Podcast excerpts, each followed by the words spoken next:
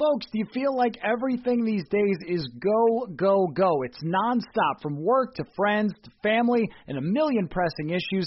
Sometimes you just need to take a play off and hit the reset button. That's when you reach for a Coors Light. It's made to chill. Hey, it's that time of year in Minnesota again to get out on the lake, go to the cabin, sit back, watch some baseball. Coors Light is the perfect refreshment to chill during these summer months. There's only one beer out there that's made to chill. The mountains on the bottle bottles and cans turn blue when your beer is cold, and that way you know it's time to chill. Hit that reset button with some mountain cold refreshment. Coors Light is cold lagered, cold filtered, and cold packaged. It's literally made to chill. It's crisp and refreshing as the Colorado Rockies. Coors Light is the one you should choose when you need to unwind, when you want to hit the reset button Reach for the beer that is made to chill. Get Coors Light in the new look delivered straight to your door with Drizly or Instacart. Coors Brewing Company, Golden, Colorado, and as always, celebrate. Pele leaned in and said something to Freddie. Don't let them change you. Keep working on what makes you different and what makes you special. It was great advice, but it caused me some problems.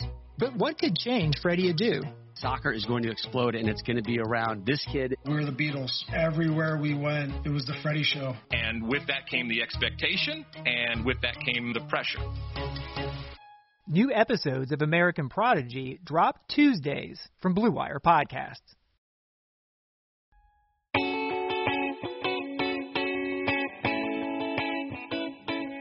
Hello, welcome to the post kicking meltdown podcast, which I guess could have been in many different times in Vikings history. So I will specify Vikings lose to the Tampa Bay Buccaneers. They fall to six and seven.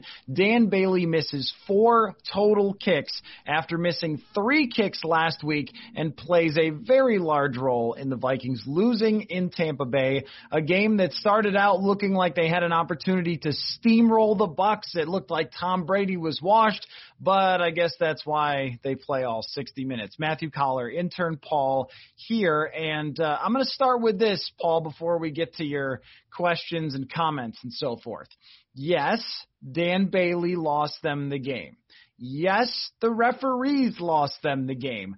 I can only remember one time in history where a pass interference was called on a Hail Mary, and of course it happened to Buffalo in 1998 as I was informed by Twitter. I'm sure there's been a couple other times, but Twitter was right on top of that one. That was a ludicrous call that made no sense whatsoever. Rob Gronkowski had his own hand on Todd Davis's face mask as they were going into the end zone. So those three points go on the referees. Maybe the Harrison Smith thing is questionable, but he's put a target on his back. Maybe the Jeff Gladney thing is questionable as Mike Evans was falling down. So, okay, let's get that all off the table right there. Bailey missing field goals, referees not giving you calls, all to blame. However, the reason the Minnesota Vikings walk out of Tampa Bay at six and seven and not seven and six is because if you settle for field goals, make them or miss them against the greatest quarterback in the history of the National Football League, you will lose. And that's what they did. Uh, if you ask your field goal kicker to be perfect from 54, it's not always going to happen. Uh, he's kicking on grass. I, I don't know what the explanation for Dan Bailey melting down is, but I can tell you this. If every time you get in position to score, you get an eight yard loss because your quarterback takes a sack. If you are throwing to CJ Ham when you are down 23 to 6 and trying to come back in the game and killing the clock on yourself, taking nine minutes off the clock by checking down underneath, underneath, underneath, you will lose. And that's what the Vikings did. And last week and the week before that, they made a lot of mistakes. They had things go against them. They overcame it against bad teams. Tampa Bay is not a bad team. They have far too much talent and way too good of a quarterback to get away with that. So I think that you can blame it on the kicker and you're not wrong. You can blame it on the refs and you're not wrong. But if you're looking at the bigger picture, this was who the Vikings have been for a very long time and maybe for the entire season. And usually whether they come out with a win or loss just depends on the competition. What's up, Paul? Well, started out of the gates hot there. Uh, and I, I was fully prepared to come in and start with the kicking, but I, I want to run with this because I don't think this is the general consensus coming out of this game, at least from what I've seen through the last hour. It's all about Dan Bailey. All the comments that Zimmer made was about Dan Bailey, which overall were pretty pretty nice as I was listening. It's the the one the we don't care about feelings anymore, or however he said that. That's the illuminating one, but he didn't exactly throw him under the bus. Dan Bailey is still on the roster as of 351 Central Time. But yeah, I want to let's just start with the quarterback and the offense then, because you're right. Uh, Tyler Conklin and CJ Ham had more receptions than Adam Thielen and Justin Jefferson. That can't happen. Uh, Justin Jefferson didn't have a catch until the second quarter. That's not good. Uh, they took up eight minutes in that third quarter, which Kirk said like wasn't a bad use of play clock, but then said he ran out of time in the fourth quarter. So those are contradicting statements. So before we get to the kickers, I, I want to expand on what what you were just talking about because the offensive strategy was a little bit questionable through the first quarter. They're running the ball and they're running the ball really successfully, but I wasn't sure it was the right course of action given that Tampa is the number one rushing defense like in the NFL. So yes, it was working, but is that really the way that they were going to end up winning this game because they were only 6 it was only 6-0, it was going to be 9-0 doing that sort of running the ball first and Zimmer even said after the game I wish we ran more in the second half. I, I you probably shouldn't have. Um, but it, in general, I'm just not sure it was the correct way to go because it seemed to be trending in maybe that Seattle range where you play that perfect first half, which it looked through one quarter they were going to have like a perfect first half, and then you just don't get up far enough. So even though Bailey missed that kick, it was still only going to be 9 0. Like they were, if it was 14 0, I'd feel a lot better than 9-0, and I don't think Tampa and the Bucs were just going to lay down if it was 9-0, even if Dan Bailey made that kick. So yes, there was just a ton of weird offensive calls in this game, offensive strategy, just the way they attacked it. I guess I would want to get your opinion on just what you thought of their overall game plan heading into this game. Yeah, uh, what you're talking about with the running game is one of the reasons the Vikings have kept opponents in the game, and one of the reasons that every game seems to be close is because they run so much early in the game that it puts you behind the stick sometimes. And even when it doesn't, you're needing a lot to go your way to get all the way down the field. And so even when you're dominating the other team, you're not really taking full advantage of how much you're dominating the other team because, like you said, I mean, I think you put it really well that even when you are whipping them in the first half and they have two quick drives, they have to punt quickly in, in eight plays in their first two drives for Tampa Bay, and uh, I think they gained 24 yards in their first two drives, and yet you couldn't take full advantage. This offense relies so much on running the ball and then hitting on explosive plays, and the explosive plays were not there at all in the passing game today because lo and behold, if the Jaguars can sack you four times, then the Bucs can sack you six times, and that's exactly what we saw. So if you go, if you want me to expand on the point about about um, why it's about a lot more than a kicker. I mean, I think you you got off to a good start there with you didn't take full advantage of those early struggles for Tom Brady that looked like he'd been off two weeks or he's washed or whatever in the first two drives, and you're able to move the ball, but you're not able to finish off the the one drive. I mean, really, even the first three drives by the Vikings are terrific. They go eight plays, get themselves into scoring position, and then sack themselves right out of scoring position. They go 14 plays for a touchdown, miss an extra point, not that big of a deal, and then you go eight more plays and four more minutes. I mean, you're completely controlling the game. And what happens? Another sack on third down, another field goal attempt, and I agree with you that at nine nothing, nobody felt like the game is over when it could have been 20 21 nothing. The way that they were moving the ball against the Bucs. and that's why it's about a lot more than missed field goals because they're key sacks at, at these situations where it's third and goal, and they move themselves back to like the 20 yard line with back to back sacks where they lost 16 yards, and that was something that even Kirk Cousins after the game acknowledged that that can't happen. That he's got to find a way to get rid of the ball or anything has to happen but getting sacked twice in a row to lose that many yards. And yes, the offensive line is to blame. At times it has been throughout this year, but it's also a feature of Kirk Cousins' play that on third down and long, and we saw this in the statistics, we saw it against the Jags last week, where sometimes he'll hit on a big play on third and long because he beats the blitz and sometimes the blitz beats him. And basically the buck said let's see you beat our blitz and the vikings just were not able to do that. So the fact that they couldn't get way up left the door open for far too long and then brady remembers how to throw the football and hits on a 50 yard touchdown pass as tom brady want to do against your secondary that's playing Chris Jones, a guy that you picked up off waivers, and he finds him one on one with a wide receiver. And and this has been so much of who the Vikings are that I don't think you can chalk it up to, hey, well, they're usually amazing. It was just the kicker got him today. It's no, they've done this every week for like the past five or six weeks during this winning streak of sorts. And Dallas made him pay for it, and now Tampa Bay made him pay for it. Yeah, and I, I, I was just perplexed at where Kirk Cousins was deciding to throw the ball. Uh, I didn't know that this was going to be the tight end game when Kyle Rudolph is out. This wasn't the game I would expect it to be. And weirdly, that he starts throwing it to tight ends when Kyle Rudolph's out. Maybe you should do that when he's in the game.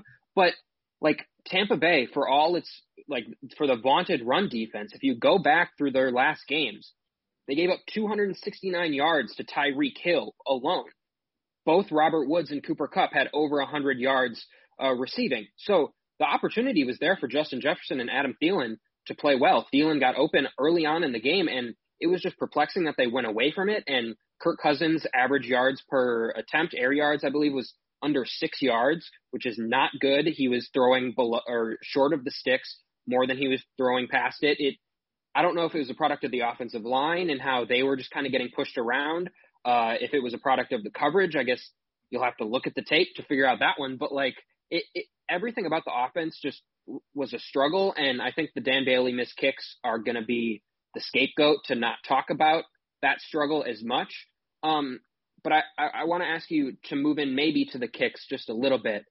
Uh, you've been here for Daniel Carlson. You were here for Kaare Vedvik. You weren't here for Blair Walsh. But no, I was. I, I oh, was here were. for Blair Walsh. Yeah, two, uh, 2016 when he got cut and he was okay. missing kicks left and right. Yes, I was here for that. Okay, so so you've been here for all these these these different things. So you have experience talking to the players after these games. How much does it affect them in the moment? Because I think there's an idea. There's two sides of whether momentum matters in football. The no, it doesn't at all, and yes, it really does. And people seem to be kind of on polar opposites. And normally I'd say maybe it doesn't matter that much. But for something like this, when they're driving down against a defense that, that's really good, they're putting themselves in position to score points, and they're just not. And then suddenly, after he misses, the Tampa Bay offense gets a lift. They start leaving guys open. Uh, does it affect a team when a kicker repeatedly misses this, misses kicks? Because I, I would have to say that it does. Because after that happened, they they just didn't look like the same team, and maybe that was Brady finding his footing and not overthrowing Chris Godwin by 20 yards and Gronk by 10 yards and everything. But it, it sure felt like that kind of took the energy out of their sails when you miss a field goal, it does more damage than just the three points that you take off the board because it puts the other team in very good position to start. I mean, if Zimmer, instead of kicking a 54 yard field goal, decides to punt there, which normally would shoot me through the roof with rage if someone punts when they could kick a 54 yard field goal or go for it. It was fourth and 20, so you can't go for it.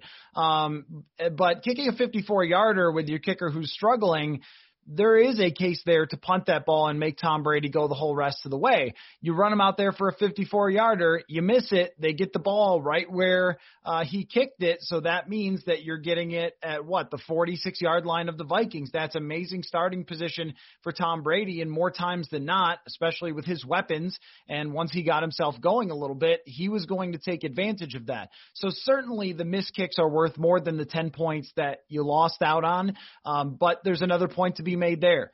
You get to third and 10, which is not great. You come out of a timeout, which I'm not sure why you used, and somebody jumps off sides. I mean, right there is like that's the encapsulation of the Vikings this year and all the mistakes that add up on each other. It's not just that Dan Bailey missed that a thousand miles to the right. It's that you ended up making it 54 yards or taking yourself out of a position to go for it. Fourth and 10, you can go for it. Fourth, I think it was made fourth and 15 instead of fourth and 20, but fourth and 15, that's pretty hard to go for. I can't blame Mike Zimmer for that, but I would say that if you have no trust in your kicker, then you should punt there and not give up that field goal position. Because if you look at the worst defenses in the league, one thing that's usually consistent is average starting position. And I believe the Vikings have been the worst in the NFL or one of the worst in the NFL this year in terms of giving up average starting position. So even though their defense struggles, you make it worse when you're giving the ball to the other team at your own 46. And then on the defensive side, and this speaks to how this was a complete team loss, which is what Zimmer said after the game, and not just on Dan Bailey they couldn't stop anything after those first couple of drives. They got the one stop on third down where Jeff Gladney broke it up, and even then, almost was pass interference on Eric Wilson, who got there a little bit early and they didn't call it, so maybe a bit of a makeup call there. But um, you know, so they get that one stop. But aside from that, you've got LeSean McCoy, who is in the NFL still beating you around the edge for first downs, catching passes. They're moving the ball. They're scoring in the red zone. I mean, the Tampa Bay, after those first couple of drives, was in a groove, and the Vikings couldn't stop them from anything. And on the 50 yard touchdown, it's Tom Brady stepping up in the pocket. Nobody around. If Tom Brady was fast, he would have run for a 50 yard touchdown. There was nobody in the area. And of course, he's the best quarterback ever. He can step up and drop a dime 50 yards into the end zone no matter what age he is. I bet when he's 60, he'll be able to do that. And that's all where the shortcomings of this Vikings team came together today. They've been bad on the offensive line, slash Kirk brings his own pressure. We put those two together. Uh, they have made repeated special teams mistake here we are again with lots of special teams mistakes. And the defense can't pressure anyone, which doesn't give their cornerbacks much of a shot. The the deep shot down the field to Mike Evans that went for 30 yards. Same deal. Nobody is bothering Tom Brady at all. Steps right up, delivers a perfect ball because he's freaking Tom Brady. That's what happens when you are an average to below average football team and not a team generally deserving of the playoffs. This year they're giving you a seven spot. Any other year, we are not really talking about the playoffs at this point, and the only reason we are is because of that seven seed and because Arizona slipped. Now they won today, so they go back up, and uh, Chicago also won today with Mitch Trubisky balling out. So uh, that's not a guaranteed win next week either against the Bears.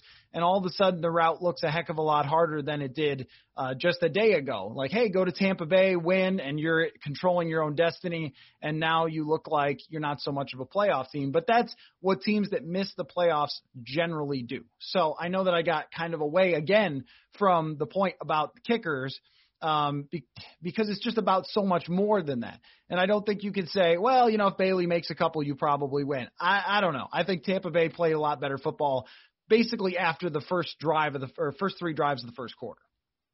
Yeah, I I think this is a good segue then to talk about the playoff chances. I believe they're still. I think when I checked 538, they're still around 30-ish percent, maybe 25 percent, um, based on the standings right now. That could change with how the 49er game goes, how some of the other games go that the Lions game if they they get up and win. So maybe those things shift a little bit. But right now they still have you know a a, a shot at it. It looks like they'd probably have to run the table. Um, I think those first couple drives showed that Minnesota at least is maybe can play up to play up to a level of talent. They didn't show it after that, and whether that's momentum out of their sails or the Tampa Bay's just course correcting to what they normally were in the first drives aren't indicative of the team there they are. I guess that's just up for debate, person by person. But they they still have a remote shot at this. But I, I would just say after last week, even after the Jags game, we were saying this team doesn't deserve a playoff spot, and today didn't change that at all. It just showed that the margin of error is really thin.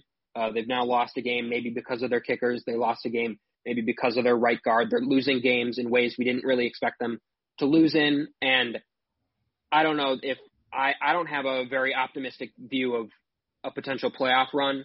I'm not sure if that is different for you, but it, if that is possible, what's going to need to change here uh, for them to, you know, beat two division opponents, which they have a good, really, a really good shot at doing, and then they'd have to upset the Saints because otherwise we're looking at the Cardinals to have to go one and two, and I, I just don't think it's a realistic thing we should be talking about for them to go one and two at this point. It's it's it's it's more likely they're going to go two and one. They're going to split with San Francisco and the Rams. They're going to win one of those, lose one of those. Then I think they have another NFC East team. So they're most likely going to go two and one. So the Vikings have to go three and zero. Oh. What needs to happen? Got a great holiday deal to tell you about from Soda Stick. If you use the promo code PurpleInsider15, you can get 15% off your purchases during this holiday season when you buy two items or more. Go to sotastick.com, S O T A S T I C K.com to get your original Minnesota sports inspired goods. So many great designs, especially the holiday sweaters. Make sure you check out the Let It Skull design. All their apparel is screen printed here in Minnesota on super soft, super comfy shirts and hoodies. You will love it. That's sotastick.com. Original Minnesota sports inspired goods. Code Purple Insider 15 for 15% off anytime you purchase at least two items this holiday season. Thanks to a lack of natural athleticism or commitment or overbearing sports parents, fewer than 1% of 1% of 1% of people will ever play professional football. But instead of entering the NFL, they've joined another league, the League of Football Watchers. This football season is much different, and Pepsi is here to get you ready every game day. No matter how you watch, whether it's me sitting in the press box at US Bank Stadium, a very empty US Bank Stadium, or if it's at home on your couch, which I've had to do this year for road games, Pepsi is the refreshment you need to power you through any game day because Pepsi isn't made for those who play the game, it's made for those who watch it. Pepsi, made for football watching. Go to madeforfootballwatching.com to check out the latest football watching content from Pepsi. Yeah, that's a tough one because remember when Kirk Cousins had that crazy great month and everyone started to say, "Hey, look at Kirk Cousins, he's doing that thing where he's playing great over a month's time and and so forth and look at him getting his team back in the playoff race." Today, by the way, um, and again, the theme is yes, it's Bailey's fault, but not always. Uh, 52 yards lost in sacks. Now he threw for 225 yards. A little quick math here. 39 pass attempts. And so that is what six. That makes it 44 dropbacks or 45 dropbacks. So if you take your 52 yards minus of the 225 you pass for and divide it by 45 dropbacks, what you end up with is a passing game that wasn't even remotely effective. I mean, you end up with a net yards per pass, uh, per dropback of being like four yards per dropback. And that's what's generally happened to Kirk Cousins when he plays against talented defenses with violent defensive lines is you end up with going through the reads too quickly. You end up with not targeting guys downfield, taking sacks. He got strip sacked a couple of times, was able to recover the ball, but still uh, on one of them, uh, not on another one. But that's a, a Kirk Cousins staple is being strip sacked against good defenses. And as they go forward here, the Detroit Lions, of course, are not a good defense. They might be a little better without Patricia, probably not though. Um, there's only so much Darrell Bevell, an offensive coach, is going to be able to fix about that bad defense. But the other two teams have a lot of talent on their defenses. Uh, we've seen Chicago held them to 19 points, and New Orleans has one of the best pass defenses in the entire NFL. It's hard to see them winning all of these games. I mean, especially New Orleans. You might have Drew Brees back by then. Even if not, though, this is a team that lost to Andy Dalton who was able to get the ball to some of his weapons, get a little running assistance. Taysom Hill can absolutely beat this defense. Everyone can beat this defense. Mike Glennon got benched today for the Jaguars Mike Glennon led a game tying drive against this team last week. If you can't put any pressure whatsoever on the quarterback, it is over for you. And with Zimmer, he was able to dial up some blitzes that would help him out in certain situations throughout the season. But there's only so much of that that you can do because as we saw against Carolina, as we saw at times against Jacksonville, if they pick up the blitz, you are left pretty wide open when it comes to your secondary and it opens up for big plays. And that happened to some extent uh, when they blitzed Tom Brady. It wasn't very often, but they usually picked up the blitz.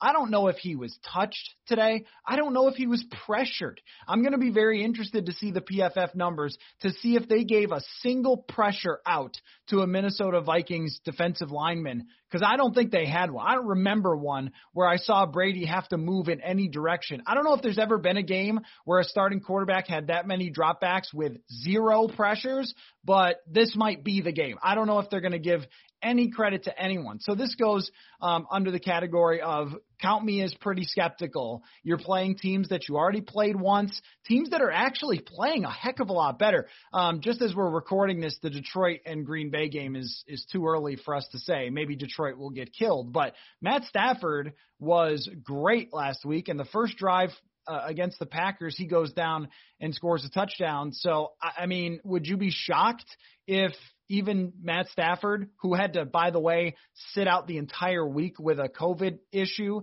last time, would you be surprised if week 17 at home he's standing back there throwing the ball all over the place? I wouldn't. I wouldn't be. Look, Mitch Trubisky is terrible. But against Houston today, he went off. You know why? Houston's defense is like the Vikings defense. It's bad. It won't pressure you at all, and you can stand back there and throw to whoever you want. That's how it's always going to go in the NFL. If you don't get after Mike Glennon or Andy Dalton or Taysom Hill or any of these guys, you won't win. So uh, I think that there are more games like this, not four field goal misses games, but there are more games like this that there are mistakes, that there are sacks, that there are offensive line struggles, that there are Cousins moments where you go, what was happening there, Kirk? Um, because that's always the Kirk coaster. It's what we talked about when he was at his best. Like he's never as great as his best and he's never as bad as his worst. And today was one of those kind of those down games. So there's two in a row. You got away with one against Jacksonville, not against Tampa Bay. If he has one more, you're you're out of the playoffs and you're looking at another season of Kirk Cousins that's either seven and nine, eight and eight, nine and seven. I mean, I guess you're kind of looking at that anyway. But um, it's uh, it's kind of remarkable how this ends up, you know, working out with Cousins every year. It's this up and down and up and down, and they went to a down today and they lose the game. Yeah, and I think this Tampa Bay game was kind of we were using it as a referendum on what they could potentially do in the playoffs. The last five weeks or whatever weren't so much. Like it, it was great that they were playing well, and you need to do that against bad teams. But this was the week that we were going to see. Okay, how do these certain things match up against play, playoff caliber units? So a playoff caliber starting offensive line that they went against, uh, they did not create any pressures. I agree with you. I don't remember a single pressure really. I, I think at one point I remember hearing Joe Buck say that that was a pressure by Armon Watts, and that's the only time I remember him saying the word pressure.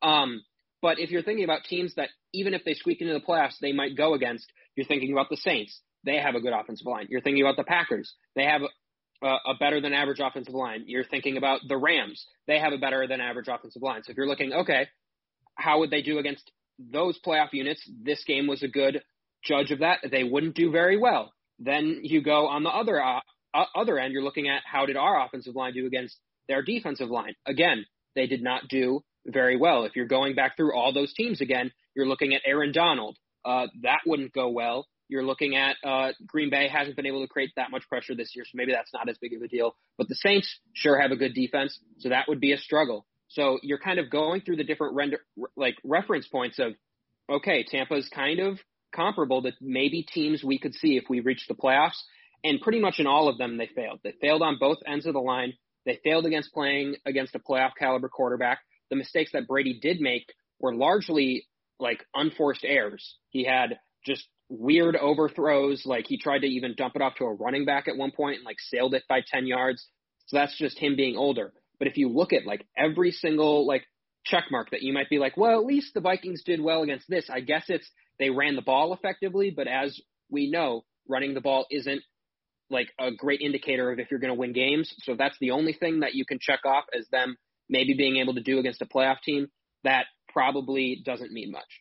Okay, I looked at the box score for what they gave QB hits, and they gave three out one to Eric Wilson, one to Jeff Gladney, and one to Armon Watts that you mentioned.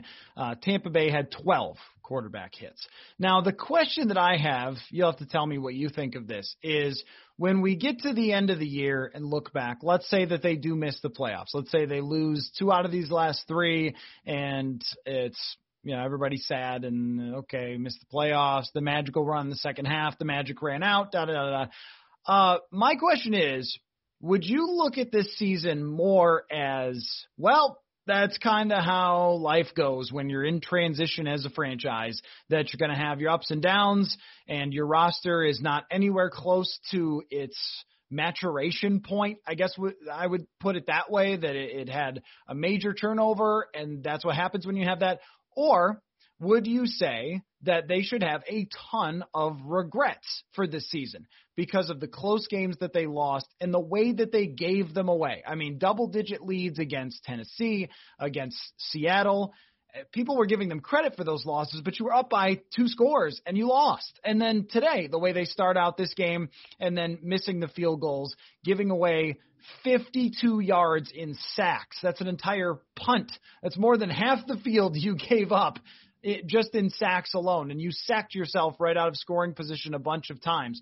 Uh, and then, of course, you know the defense and the referees. Which, look, I don't know. I just, uh, it's hard. I, I'm not sure if Harrison Smith did something wrong or didn't do something wrong. The guy in the booth, I've learned not to trust.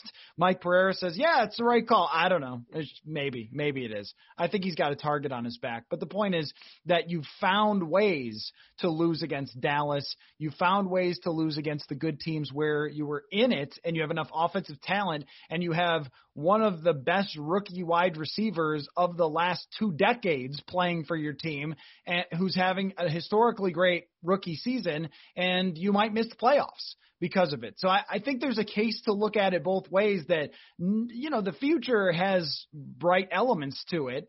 Um, but there also for this individual season was the the door left wide open for you to walk through it and get in the playoffs. I mean, I, I made the joke that the seas were parting in the NFC for the Vikings to stroll right into the postseason, and then even Tampa Bay said, "Hey, come win this game. Come get up 21 on us in the first quarter. Go ahead." We're going to play that way in the first quarter. Dominate us. Go up 21 and you went up 6. So, you know, I I don't know which way you'd look at it. Yeah, I guess when when you immediately said that, it, it kind of feels like those are the first option. The okay, they they came back from one and five, they got back uh, to a competitive level, to a potential playoff spot. That's the way that we kind of expect ownership to look at it, and the GM and the coach to spin it. Then this other way, where look at all these missed opportunities. That's what most of the fan base is kind of feeling at this point. So it's the two contrasting opinions, and I think probably the truth lies somewhere in the middle. Yes, you were a play away from beating Seattle Yes, you could have beaten Tennessee maybe if we're going back that far, but you also were like just a foot away from losing to the Nick Foles Bears if they come down with that catch. You very easily could have lost last week to the Jaguars. You already lost to the Cowboys. So it's hard in those one score games to say, well, if we just, you know, if we would have won those games, look at our record. We're actually nine and five or whatever, however they want to do it. And that, that's not a great argument. So I don't know. I think I generally look at it as this this season was a disappointment. If you found a receiver like Justin Jefferson, you have Kirk Cousins playing pretty well. Like I don't know if there's much other versions of him where he's playing a lot better. Like this is a good version of Kirk Cousins. You have you have Adam Thielen still playing really well on offense. You have Dalvin Cook still playing well on offense. And so in terms of if you're just looking at the offense, like this is a good enough offensive team to make the playoffs. We don't know how much longer Dalvin Cook is going to be effective if they're going to keep running him 30 to 40 times per game. We don't know how much longer Adam Thielen is going to be at the like the peak of his powers. I would expect him to be good for a while, but to be really, really good, we don't know how long that's going to last. The offensive line has at least stabled, stabilized itself a little bit from those first couple games. You have the Yannick Ngakoue weird move. You have the refusal to sign a veteran cornerback. You you you have all these things. I would look at it more as a disappointment uh, than anything. Uh, because you just you found you struck gold in that first round with Justin Jefferson, and you really should be able to capitalize with the requisite pieces you have on offense. I think Mike Zimmer like has done a decent job coaching up some of the defensive guys, but there's just not a lot of talent there. But still, overall, with the addition of a seven seed, with just the mediocrity in like the entire NFC, yep. like that's not going to happen every year. Like you need to take advantage of it when it happened. Yes, it's great you came back from one and five, but coming into this game you were six and six. And so if we just take it like you started the season at six and six, and this is the like this is the path you have to take to make the playoffs, like they should be expected to do that with the roster and the schedule that they had. They should have been able like the expectations were there at that point. I don't care that you came back from one in five because that was self inflicted. So now you climbed yourself back out. It was your responsibility and it was probably what you should have done to be able to kind of will yourself to the playoffs with the mediocrity that's there, and they just haven't been able to do it. When we look at the determining factors for what plays the biggest role in whether you make the playoffs, whether you go to the Super Bowl or not, it's always how good is your offense.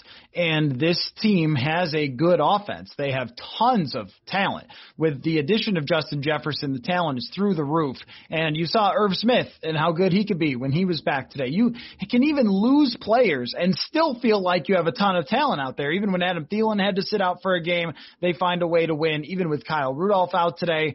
Tyler Conklin is a pretty decent tight end. Found himself open, ran some good routes, made some good catches, and uh, even they used Ameer Abdullah and Mike Boone. They have a lot of talent on this team. And yes, the offensive line has its struggles, uh, and it certainly does because it is built to play a run game, and they ran uh, really well, and they run blocked really well. And then when it came to, uh oh, you've got a pass block because you're down in the game against a really good defense, or it's third down in the red zone, you got a pass block. Well, then it was problematic again, and that is how their offensive line has generally been built. But overall, the bottom line on the offense is that there's the capability to be an elite offense and to have that carry you. When you look at the other teams that are in the same ballpark as the Vikings defensively, it's not so bad that you say, oh, well, I mean, they just gave you no chance. It's not like Detroit. It's not like Jacksonville. I'm going to pull it up right now just to demonstrate the point. When we talk about, even if we use something as simple as like points against coming into this week,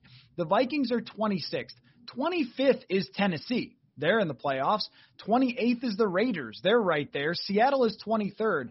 Cleveland is 22nd. It, It's not impossible. I mean, even Buffalo is 18th. It's not impossible to overcome having a defense that can't pressure the quarterback very well or that gives up a lot of points. And it's been all the other mistakes that have cost them and caused them to not overcome those things. So I think you do look at it in a lot of ways like season of regrets. Like if they were doing uh, the old NFL films yearbooks would be a little more honest that as they went along they got much more polite. But the ones that if you go back to like the 80s they would be brutal.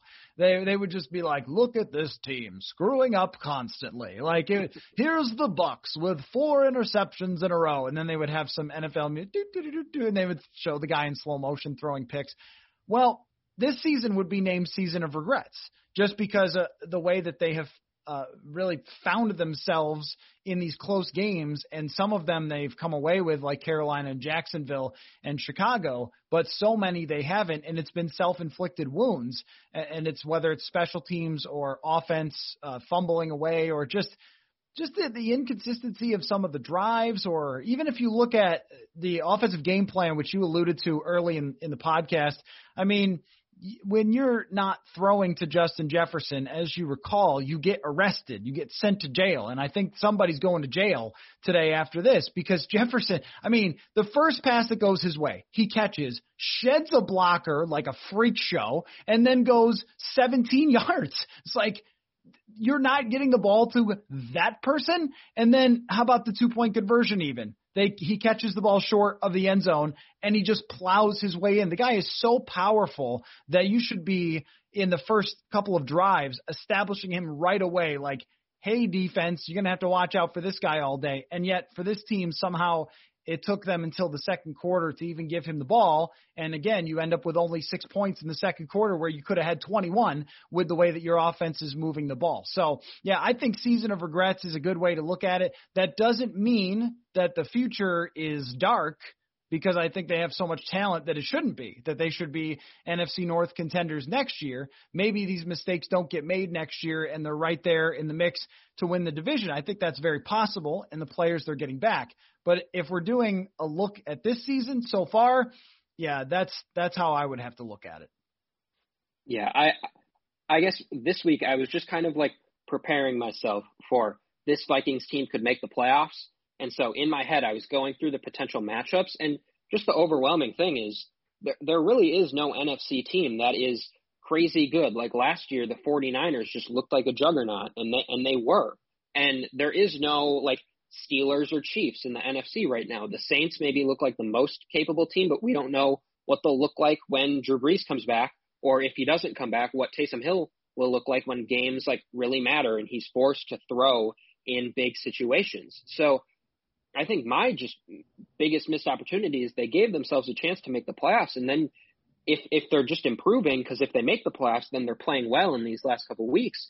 You're looking at it and saying, yes, okay, maybe they're not the favorites in any of these games, but there's no game that you're going in where you're going against Patrick Mahomes and you're just saying they have no shot. Like there's no Steelers defense on the other end that's like they have no shot. So when I was looking through it this week, I was like, okay, if they can beat the Buccaneers, they can beat a good defense, they can stop Tom Brady, then you at least can be willing to have a discussion about can they beat these other teams because they again they beat the Packers already. They almost beat the, the the Seahawks. Like there was no juggernaut here. So I think my biggest regret, like if if I was them, is like there's not it, not every season do you have a wide open NFC. It's now like right. usually there's a dominant team. So the fact that they couldn't take advantage when there was a dominant or when there was just like a lot of mediocrity, mediocrity. Like this is the year when a bad team in the playoffs makes a run because there's just no great team. So right. that that's where I would be just a, a little bit disappointed. 2020 has already reshaped how we work, and it's almost over. Businesses across the globe are challenged to be their most efficient, which means every hire is critical. Indeed is here to help. Indeed is the number one job site in the world with more total visits than any other job site, according to ComScore. Indeed helps you find quality candidates quickly so you can focus on hiring the person you need to keep business going.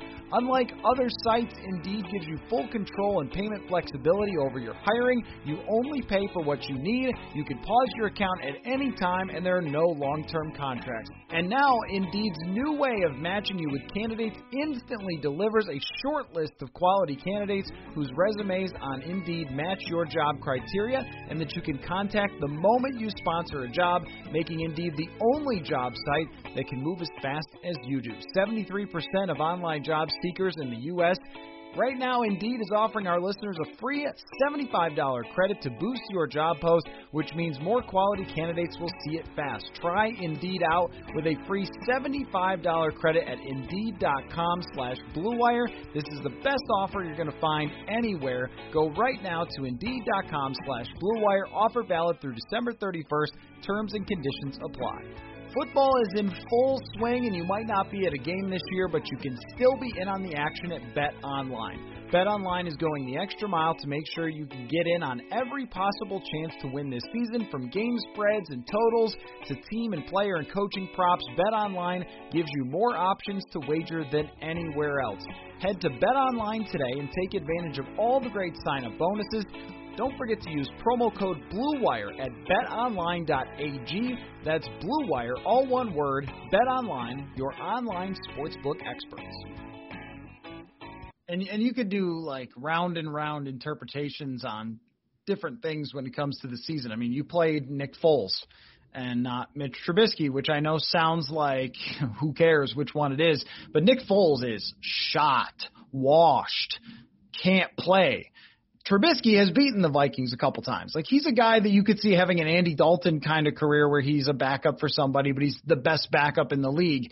Where Nick Foles is just dusted and couldn't play at all in that game. Couldn't move, just kept taking sacks, kept you know, throwing the ball away, things like that. So, um, you know, you got lucky there. You faced Andy Dalton. You lost him, but you faced Andy Dalton. You faced Mike Glennon, who again is not a massive drop off from Gardner Minshew, but Minshew at least has played like a starter in past years. Glennon was the third guy off the bench. Another team misses a field goal at the end, 54 yard field goal in US Bank Stadium, which those often go in, and Carolina misses it and they miss out on, on an upset there. So you could kind of say that, you know, some of that stuff has evened out whether it's the breaks this way or the breaks that way. So I don't look at the season as some sort of, well, you know, things went, didn't go your way and, and bounced the wrong way. I, I think that they'll kind of try to play that up but they've earned their mistakes as much as they've had bad bounces. I mean, you don't have to give up a touchdown to DK Metcalf on the final play. You don't have to allow Tennessee to hit huge plays on you to come back in that game. And today, you don't have to only score six points when you dominate the first part of the game and then give up a 50 yard touchdown to Tom Brady. Like, those are not things um, that were completely out of your control. So uh, I guess uh, I would put it this way. And do you have one more point? Well, I, I wanted to ask one more thing just about the kickers because we talked about it. We said it wasn't maybe the the biggest thing why they lost, but I, I just want to know because this is now we talked about it. This is basically the fourth kicker that has crumbled recently in the Mike Zimmer area era as a Viking. Uh, it's it's it's it's another one. I don't know if it's a curse. I don't know what it is, but I, I just want your overall take. How much does Mike Zimmer hmm. being the coach affect it at all? Because I, I don't think it's fair to blame him, but th- this is the one that's a little bit just confusing because with Daniel Carlson, with Kaare Vedvik, even with Blair Walsh, you can say they really haven't had a track record that of like great kicking for year over year. Dan Bailey is one of the most accurate kickers ever, and so maybe it's just him getting old. But I I wonder if it's the rhetoric that he that Mike Zimmer has to the media, or maybe just inside the building. If that has like if you can put any sort of blame on him because generally, I would probably say not. You're a professional. You got to do what you got to do. But this is becoming a pattern, and you can say it's a curse, but like some something's behind it. It's not just the Vikings uniform. Suddenly, kickers freeze up. So it, it, it's got to be something. There was no bad weather today. He missed kicks in U.S. Bank. He just missed them in like perfect Tampa Bay weather. So does Mike Zimmer deserve any blame for the way that the kickers seem to crumble? I have no idea. I will tell you the truth. I do not know. Uh, and I don't know how I would figure out knowing. Dan Bailey uh, has made game winning kicks. He has made go ahead kicks. He has great statistics overall as Minnesota Vikings kicker. There have been almost no problems with him. There was a little bit of a shaky holder situation when he first got here, but aside from that, he had been terrific. One of the best kickers in the NFL since he arrived with the Vikings, one of the best in terms of field goal percentages in history. And then these last two games, it's just gone completely sideways, and I don't know why.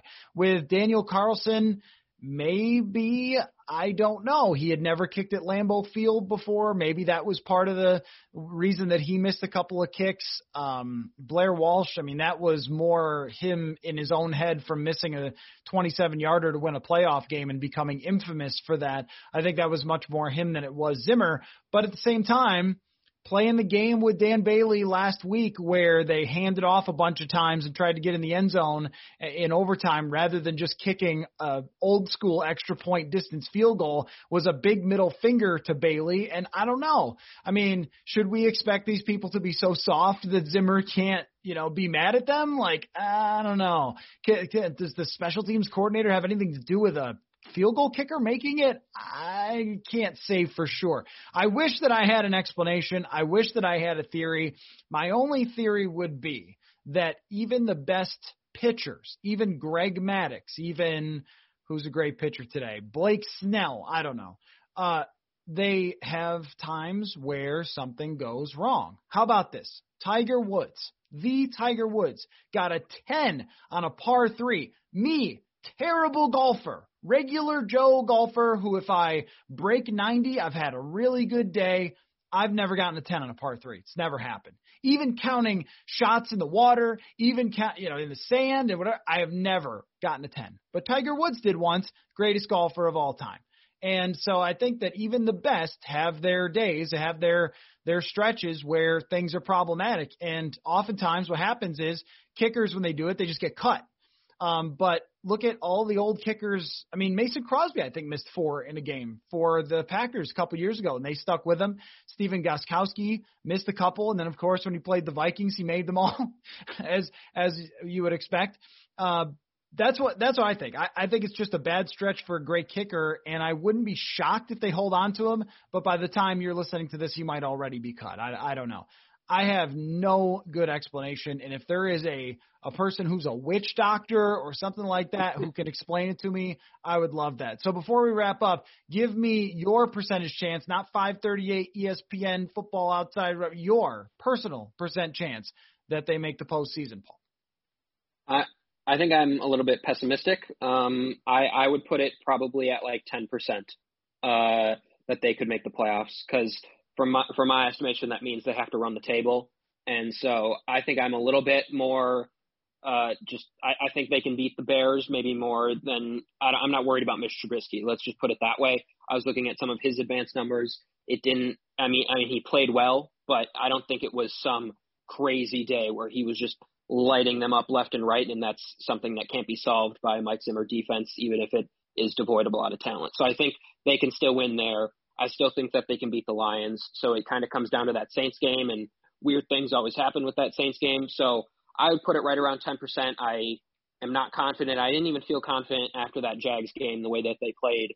So I, I don't see it, but I'm, I'm still going to leave the door cracked open for them a little bit just respecting the talent that they have on offense, respecting Gary Kubiak and Mike Zimmer to maybe figure something out. But right now, I, I'm not very high on it. What about you? I agree. It's not over until it's over. And they won last year against the Saints. And for whatever reason, Mike Zimmer has had Sean Payton's number over the last couple of years. But um, yeah, or and maybe some luck has had Sean Payton's number as well over the last couple yeah. of years with the miracle and then a push off by Kyle Rudolph that's not called and so forth like that. But um, they played well against a New Orleans Saints team that's very very talented in previous years. So I don't count anything out with this, but it just seems tough to sweep the Lions, sweep the Bears when both of those teams are just like you. They're both um, mediocre, middle of the pack, 500 or a little below type of team. So you kind of expect to have another one like this where you get sacked against the Bears or you know, Matt Stafford goes crazy against you or even Mitch Trubisky runs for a touchdown or something against you. You expect to split those two. It's very hard to see them beating New Orleans with as good as they are. So I, I have a tough time seeing it as well. If Arizona had lost today, I think I would have been saying, yeah, okay, well, all right, you're still right in the race. It's a bleep show, but you're in the bleep show. Um, yeah, I think I'll go maybe 20% because I always think that this team has so much variation in performance that it could click in and they could play great and they could win two out of three or three out of three. That's absolutely possible. But at the same time, you know, the whole thing about your record is what you are. I'll also say, I'll add to that, Bill Parcells can take this from me if he wants to. Your point differential is what you are. And the Vikings are a minus 22 point differential. Arizona is plus 55. So if you're asking me which team that I think has a better chance, like think about it this way Carolina, who we agree is horrible, is minus 25. They have about the same point differential as the Vikings.